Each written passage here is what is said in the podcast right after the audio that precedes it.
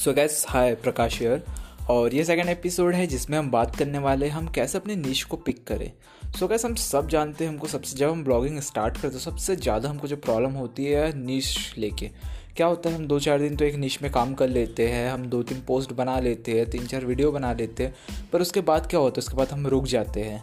और हमारा पेज या हमारे यूट्यूब पेज जो भी हम ब्लॉग जिसमें बना रहे हैं ब्लॉग तो वो ग्रो नहीं कर पाती है।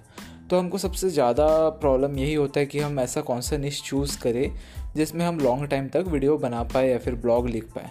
तो अगर सिर्फ़ इतना ज़्यादा इस हार्ड भी नहीं है फॉर एग्ज़ाम्पल आप अगर केक ये दो टाइप के होते हैं। फॉर एग्ज़ाम्पल आपको केक खाना पसंद है और आपको केक बनाना पसंद है। अगर आपको केक खाना पसंद है तो आप उसमें निश नहीं कर सकते। क्योंकि आपको तो केक खाना पसंद है, आपको नहीं पता वो कितने फ्लेवर के होते हैं, वो कैसे बनाते हैं।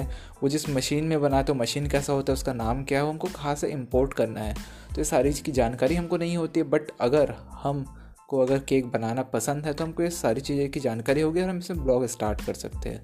सो अगर सबसे पहले जब हम ब्लॉग स्टार्ट करेंगे तो सबसे पहले तो हम अपने नीच एक बार सोच लें हमको किस टॉपिक में बनानी फॉर एग्ज़ाम्पल आपको अगर गार्डनिंग अच्छा लगती है या फिर आपको अगर ड्राइविंग अच्छी लगती है, या कि कोई भी चीज़ आपको डिजिटल मार्केटिंग फ़ील्ड अच्छा लगता है तो सबसे पहले आप एक पेन कॉपी निकालें और आपको जो नीच है, उसके बारे में आपको क्या नॉलेज है, आप पंद्रह से बीस मिनट तक सिर्फ़ वो कॉपी में लिखते जाइए। अगर आप पंद्रह से बीस मिनट लगातार लिख पाए, बिना रुके तो समझ लीजिएगा कि ये नीच आपके लिए बहुत सही है।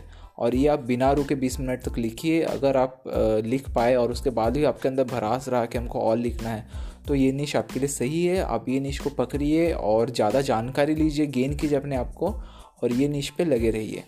सो so, आपको अगर ये सजेशन पसंद आई है तो फिर अपने को अपने को फॉलो करना बिल्कुल मत भूलिए ठीक है? और ऐसी जानकारी मैं देते रहूँगा कुछ नॉलेज हम शेयर करते रहेंगे। आई होप आपको ये वॉइस बहुत अच्छी लगी।